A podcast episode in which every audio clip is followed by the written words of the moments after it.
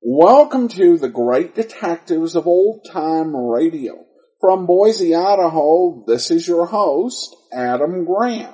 If you have a comment, email it to me, box13 at greatdetectives.net. Follow us on Twitter at Radio Detectives and uh, become one of our friends on Facebook, facebook.com slash radio detectives. Well, before we do get started, I do want to let you know this program is brought to you by the financial support of our listeners. And in particular, I want to thank Tim so much for his support. Uh, he gave a one-time donation to support.greatdetectives.net. And uh, you can also support the show on an ongoing basis at Patreon www.greatdetectives.net. Also, over at greatdetectives.net this weekend, be sure and check out our weekly uh, article, and you can get those sent to you automatically through the if you uh, through your Kindle. Uh, but now uh, it is time for today's episode of Dragnet. The original air date on this one, May the third, nineteen fifty one, and the title is "The Big Casey."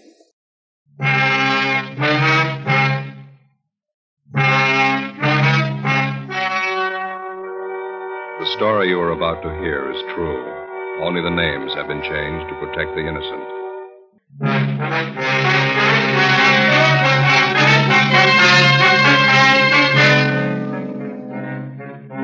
You're a detective sergeant. You're assigned to homicide detail. You go to an apartment house in answer to a shooting and dead body call. Her husband tells you it's suicide. The facts show it to be murder. Your job? Find out.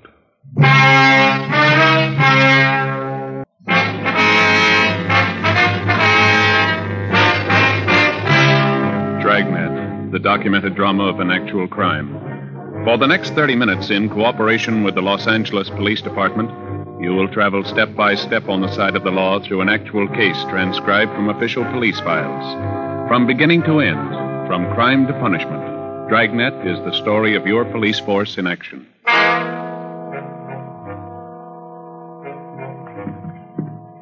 It was Sunday, March 9th. It was windy in Los Angeles. We were working the day watch out of homicide detail. My partner's Ben Romero. The boss is Thad Brown, chief of detectives. My name's Friday. It was 4:35 p.m. when we got to the first floor of the Kelsey Apartment Hotel, apartment 112. Hi, Joe. Ben. Hi, Harry. How are you? What have you got here? A woman's dead, shot through the right temple with a 45 automatic. Husband claims it's suicide. Mm, what's the name? Uh, Mr. and Mrs. Andrew Robertson. Wife's name was Marie. That's Mr. Robertson right over here. Uh, has the crime lab been called? About two minutes ago. Fine. Uh, Mr. Robertson, this is Sergeant Romero, Sergeant Friday. How do you do? How are you? Have you questioned Mr. Robertson? No, not yet. Uh, Mr. Robertson, do you want to tell us what happened here? I'd just gotten back from the corner grocery store. My wife and I had a little argument going. It started before I left for the store, and it was still on when I got back. I see. She was fixing chicken fried steaks for dinner, putting the flour on them. We had a few more words, and I went over and sat on the Davenport right where I am now. Mm-hmm. She was standing there in the doorway to the kitchen. She said something that set me off, and I guess I got pretty mad and said a few things. Then she went back over to that little nightstand there by the door to the kitchen. That one right there? Yeah, that's it. That's where I keep my army automatic. She pulled it out of the drawer and backed up into the kitchen. She put the gun to her head and said, This'll put an end to the argument once and for all. I yelled at her and tried to stop her, but I was too late. She pulled the trigger and fell right there where she is. What'd you do then? I went upstairs to Ted Carlton's place. He lives in 212 right above us. We don't have a phone here. I asked him to call the police and send for an ambulance. Did you go over to see how badly your wife was shot? Yeah, I forgot to tell you.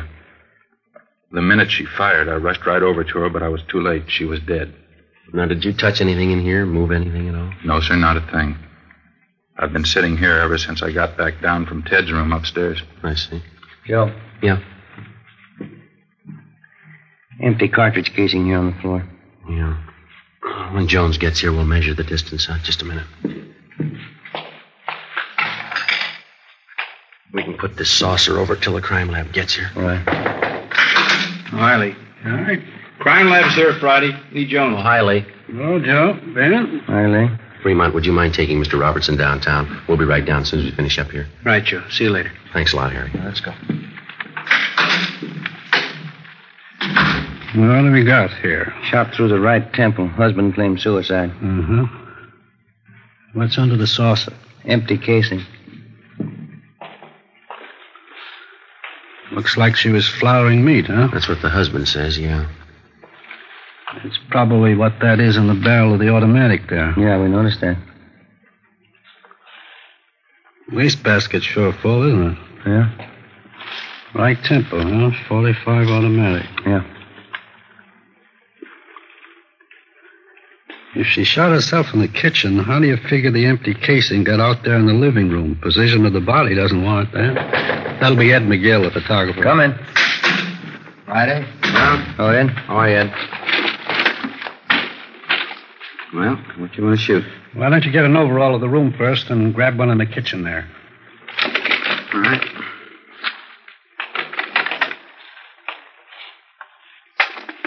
Wait till I get that saucer off the casing, Ed.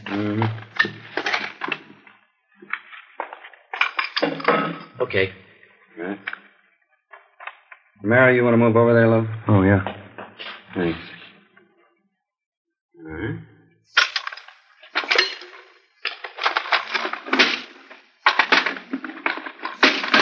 Now, you want the kitchen? Right from where you are now is good. We can get out of your way here. Okay, this is fine. Hmm. Hmm? Now, right over the body. Better get that chair to stand up. Oh, yeah, here you are.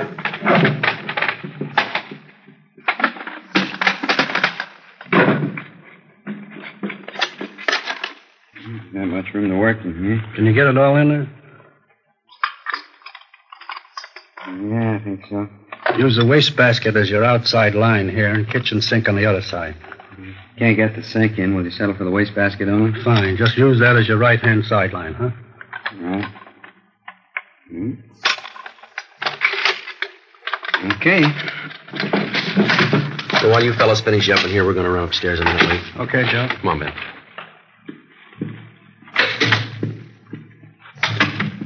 Where do you want to go first? Do 12? Well, that's this Ted Carlton Robertson mentioned in it. Yeah, the fellow who's supposed to have called in for him. All right, yeah. Here it is, right at the head of the stairs. Yes? Police officers. You're Mr. Carlton? Yes, that's right. Come in. Thank you very much. This is an awful thing, isn't it? Yes, sir. We understand that you're a friend of the Robertsons. Yes, I am. Have you found out anything yet? You think Andy killed her? We don't know. We haven't completed our investigation. Oh, I see.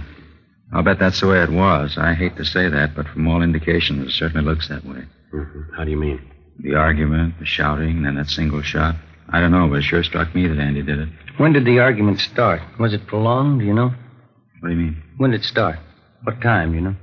This one today started about 3.30 when Andy got back from the store, but they've been arguing ever since I've known them. And how long have you known them? About two years. Those two never should have gotten married to begin with if I'm any judge. Are you married? But no, sir, I'm not. Wonder if you could tell us. Did Mrs. Robertson ever say anything that would lead you to believe that she was in fear of her life? Well, yes, she did. One time Andy stalked out of the apartment down there, and Marie came up here to see me. She was in tears, all broken up about it, as usual during these spats. Oh, I see. She said, I'll try to remember exactly how she put it. She said, Andy gets so mad sometimes I think he's going to kill me. What did they usually argue about, do you know? Oh, different things. This particular time that I was telling you about, I think it was over his being late for dinner. Oh, I see. Now, aside from this one instance, is there anything else that you can tell us? Well, Andy has a terrible temper, that I know.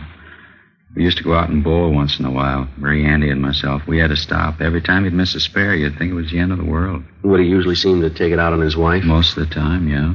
Although I must say I caught it a few times myself. Abusive language. She really carried on over nothing at all. Did Robertson leave his wife home alone much of the time? No, not any more than usual. Seems like he always wanted to get home just so they could argue. Everybody in the apartment house knows about him. Now, You said that Mrs. Robertson came up here after that one particular argument, is that right? Yes, sir, that's right. Well, does she come up here often? No, not very often, just when she was unusually upset and her nerves were on edge. But only then when Andy would rush out mad. Well, do you know whether or not Robertson owns a gun? Yes, I believe he does. Matter of fact, I know he does. One night we were having trouble with prowlers, and he came up here with his automatic. I see. Later on, I think I asked him where he got the gun. He said from the Army. Is there anything else you can add, Mr. Gordon? I was the one who called the police. You knew that. That's what we understand. Didn't Andy tell you? He came up here right after the shot and asked me to call the police for him. They don't have a phone. Well, exactly how did he tell you? What do you mean? Well, what were his exact words? Can you remember them? Well, he said, My wife's shot. Call the police and get an ambulance quick. And what was your reaction to this? I'd heard the shot, so I wasn't too surprised. But when Andy came running up here, I knew before he said a word, you could tell just to look at him. You could tell what? Something was wrong. I had a hunch all along that this might happen someday. What's that? That Andy would kill his wife. Ben and I continued questioning the various neighbors in the apartment building. Their stories all matched in every detail. The Robertsons had been known to argue, quite frequently and quite loud. None of the neighbors could definitely say that they had ever heard Andrew Robertson threaten his wife. All of them volunteered it would be entirely possible. We put in a call to R&I. We found that there was no previous record on Andrew Robertson nor his wife, Marie. Before Lee Jones had finished his investigation, latent fingerprint men had arrived, and the men from the coroner's office were standing by for removal of the body. We canvassed the neighborhood and checked with the various merchants in the area. They could shed no further light on the death of Marie Robertson. The coroner removed the body from apartment 112, and Lee Jones continued with his investigation. Ben and I returned downtown for further interrogation of the suspect.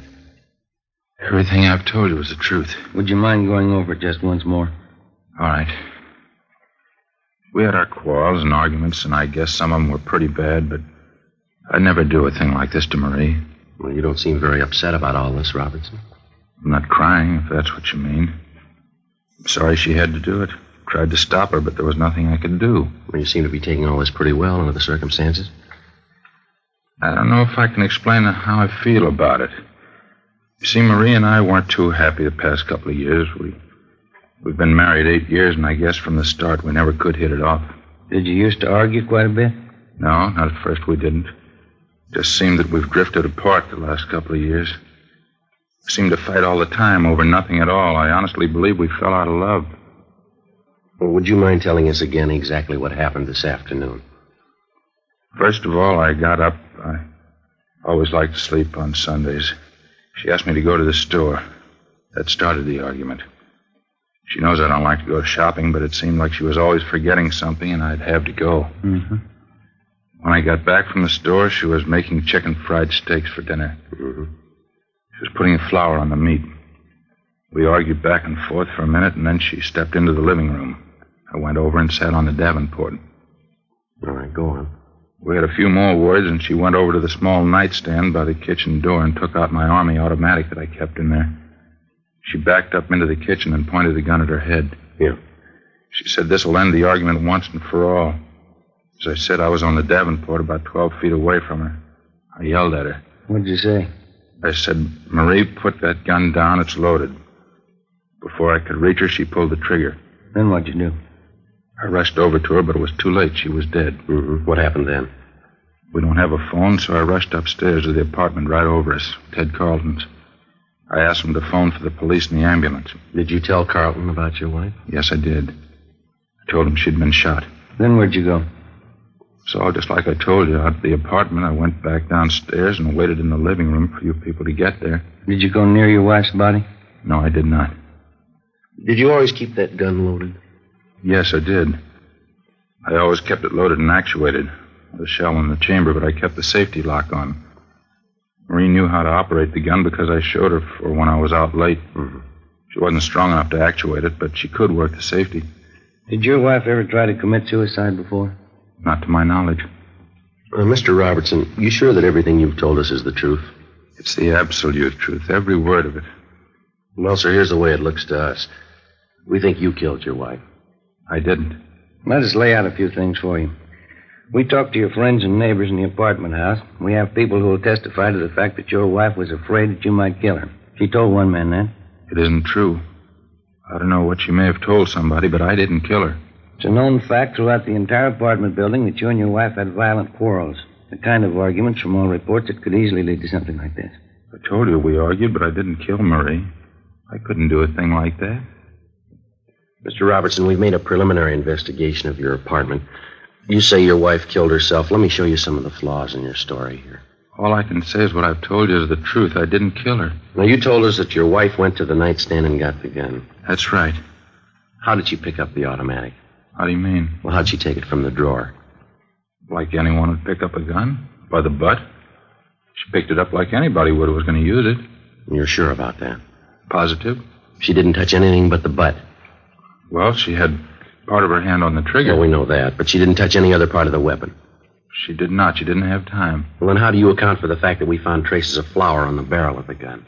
Well, sure, she was flouring meat. Well, how'd the flour get on the barrel? I don't know. Well, isn't it true that when you approached her with the automatic pointed at her, she tried to ward off the shot with her hand?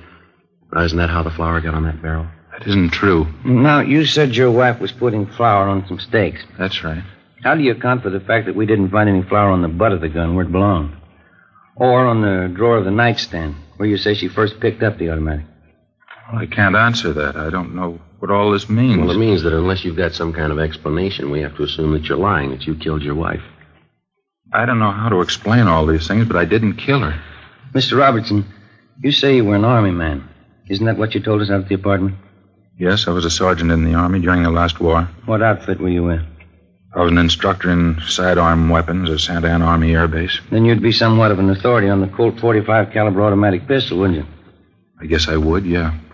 That was one of the weapons I instructed in. You'd know all about the system of ejection employed by the Colt company on their 45 automatic. Yes, I would.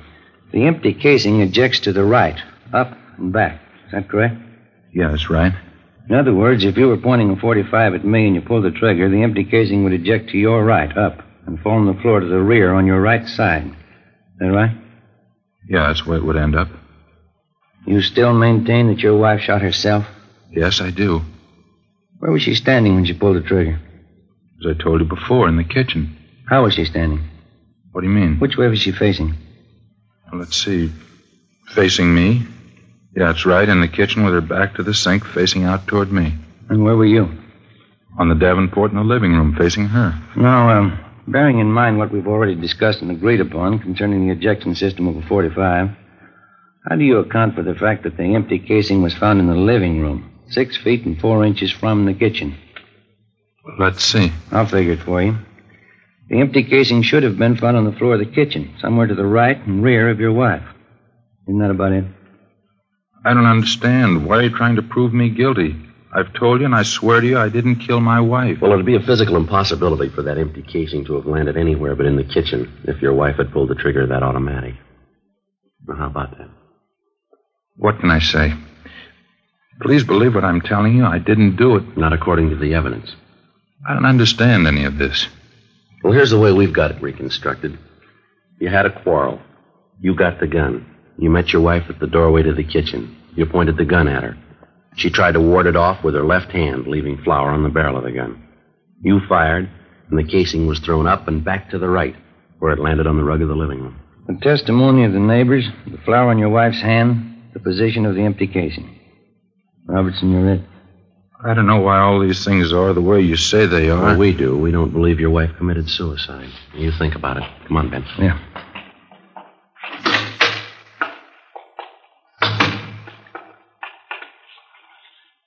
Well, what do you think? The evidence we've got so far has got him tabbed. Yeah. With all that proof, he still refuses to cop out. Something doesn't jibe. Maybe we can find out why.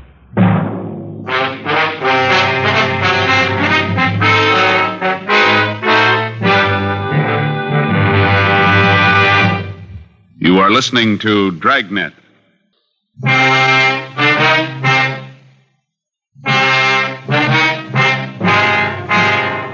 We had Gene Bechtel take Andrew Robertson's statement. We had his testimony that his wife had committed suicide, a fact that he couldn't prove and that we could disprove. We had before us the final investigation. All evidence was taken to the crime lab for analysis. The photographs taken at the scene were developed and brought in for careful checking. In accordance with Robertson's story, both he and his deceased wife were given paraffin tests to determine the presence of nitrates. Both of them were fingerprinted, and latent prints detail started to check them out. Two teams of men were sent out to talk with the close relatives of the two people. Sunday, March 9th, 7 p.m. We got a call from Lieutenant Lee Jones that he had the final results of his investigation. We went over to the second floor of the central station, crime lab. Got a couple of things for you. Okay. How'd you make out with Robertson? Well, he insists that it was suicide. What's your ID on it? Let me show you what we got. All right. Yeah, look at this. A picture of the 45 casing. That's right. Take a close look at it. Right here in particular. Yeah. You notice this one edge is a little crimped here? Yeah. Ejector marks. No, here are your ejector marks up here, see? This crimping is something entirely different. What is it? You remember where you found this, Casey? Six feet, four inches into the living room. That's right. And we wondered how it could have been thrown that far by the ejector if the husband's story's true. The ejector didn't do that. I wondered, too. On closer inspection, I noticed this crimping. Let me show you how this casing got out there in the living room. Here's an identical 45 caliber Colt empty casing. Yeah. We'll place it here on the floor on a piece of carpeting the same thickness that was in their kitchen, linoleum. Now watch this. I'll step on it, hitting it from an angle. There's your answer to that. When the husband ran over to his wife's side, uh, uh, what did he say he did? Yeah, it's about the size of it. He stepped on the casing accidentally and, certainly not caring about it at that moment, it bounced out into the living room just like a tiddlywink. Now, here. Notice the casing now, the crimping. Check it against the photo. Hmm. Looks exactly the same way. It matches. Mm-hmm. Did the flour on the barrel of the gun, it was flour, by the way, did it figure in for you fellas? Well, yeah, we figured the wife was trying to ward off the gun when he pointed it at her. Well, certainly the logical deduction. Now, let me show you how it really got on there. Here's that shot of the kitchen out there. Uh huh. Notice the wastebasket here? It's pretty full, isn't it? Yeah, we noticed that when we were out there. What you probably didn't notice is this. Here's a blow up of just that section where the wastebasket was. Can you see what's on the top of the stuff in the basket there? Yeah, can you hold it over here, Lee? Little Yeah. lights in. Yeah, it looks like a flour sack. Is that That's right, an empty flour sack. Now, figuring the position of the body in relation to that wastebasket, when she dropped the gun, it fell from her hand, striking the wastebasket, bouncing off, and landing on the floor where you found it. You said when she dropped the gun, you figured it was suicide? It's beginning to shape up that way, isn't it? There was no flour found on the butt of the gun. That part of the automatic didn't come in contact with the flour sack. What? Yeah, but at least she was flouring meat. It'd be. There were no traces of it on the right hand, on the palm, just on the back. In checking the clothing, we found streaks of flour where she could have wiped her hands clean before picking up the gun. Yeah, and out there we could only see the backs of her hand. The coroner checked that through, huh? Well, doesn't look like he killed her. Uh, there's more here. As you know, we ran paraffin tests on both the victim and Robinson. Yeah. Here's the results of the tests. See. Andrew Robertson, no nitrates negative. Marie Robertson, evidence of nitrates positive. She fired a gun, he didn't, huh? And that's it. There's something else. Here's the report from latent prints. Smudges, one good thumbprint, right hand, belonging to Marie Robertson, indicating she was the last one to handle the weapon. Well, that's about it, Lee. No, that's more for you. Now, this shot was taken facing the east wall of the kitchen. Now, Mm-hmm. that's the wall that would be on anyone's left sitting on the davenport in the front room. Wouldn't be possible to see that wall from the davenport. No, it wouldn't. That's right. You can see the white X where we located the slug. Yeah. Relative to the position of the body, if she was standing, holding the gun at approximately a right angle with the side of her head, the bullet would come to rest approximately four inches below the crown of her head. Does it check out? The coroner says she was 5'4. The bullet was found at a height of 5 and 1 8, proving that she shot herself rather than anyone else doing it, judging from the inclination of the bullet. As you know, this is critical. Yeah. From what it's worth, the condition of the wound indicates that it was inflicted from extreme close range. Fair point when you consider that most people wouldn't submit to being shot from close range without a struggle or unless taken by surprise. Well, from all reports, we know she wasn't taken by surprise. Well, that's it, fellas. That's all we have. Well, thanks, Lee. It's sure enough.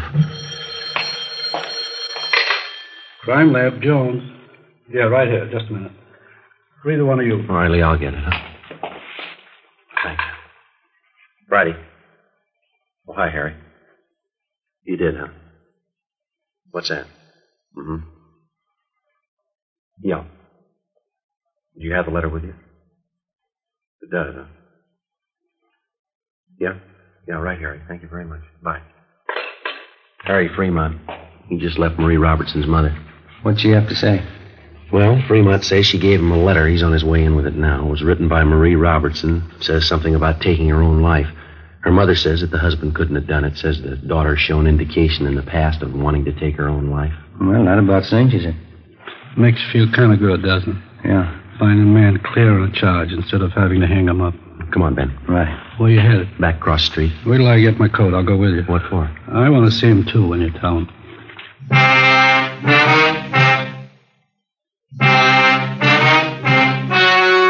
The story you've just heard was true. Only the names were changed to protect the innocent. On March 12th, the hearing was held in the office of the coroner, city and county of Los Angeles, state of California. In a moment, the results of that hearing.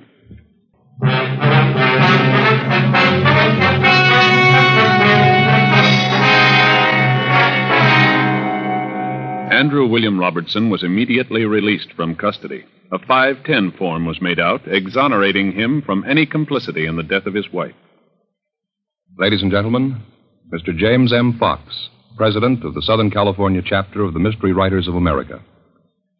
The Edgar Allan Poe Awards of the Mystery Writers of America are made each year for outstanding contributions in the field of mystery.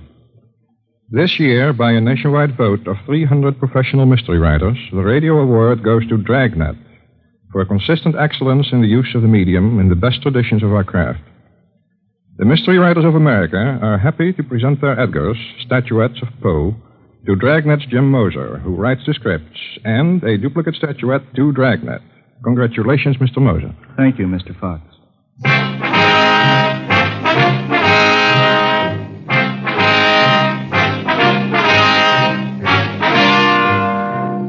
You have just heard Dragnet, a series of authentic cases from official files. Technical advice comes from the Office of Chief of Police W.H. Parker, Los Angeles Police Department. Stay tuned for Counter Spy next over many NBC stations.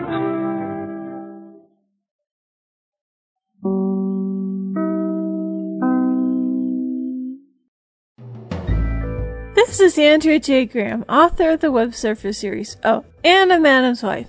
You're listening to the Great Detectives of Old Time Radio.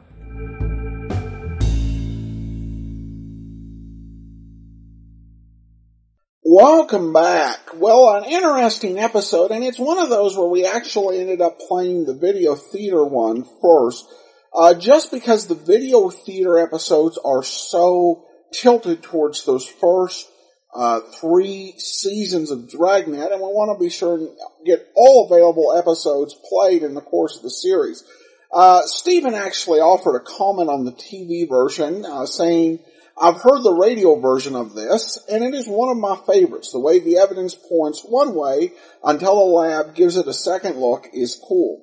Uh, well, I would definitely agree with you on that, Stephen.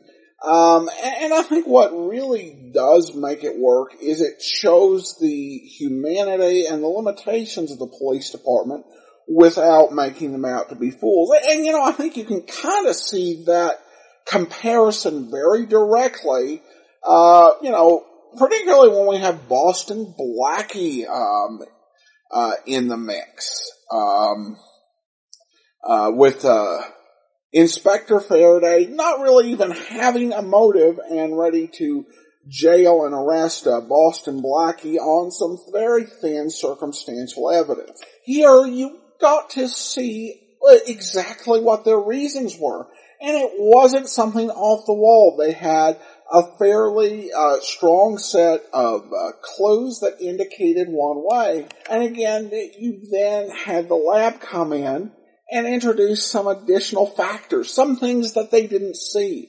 And it was part of the process, and at the same time you see that there are some reasonable controls uh, in the form of the crime lab. So it's an intriguing episode, and it takes you by surprise, particularly when they really put the squeeze on to try and get the confession.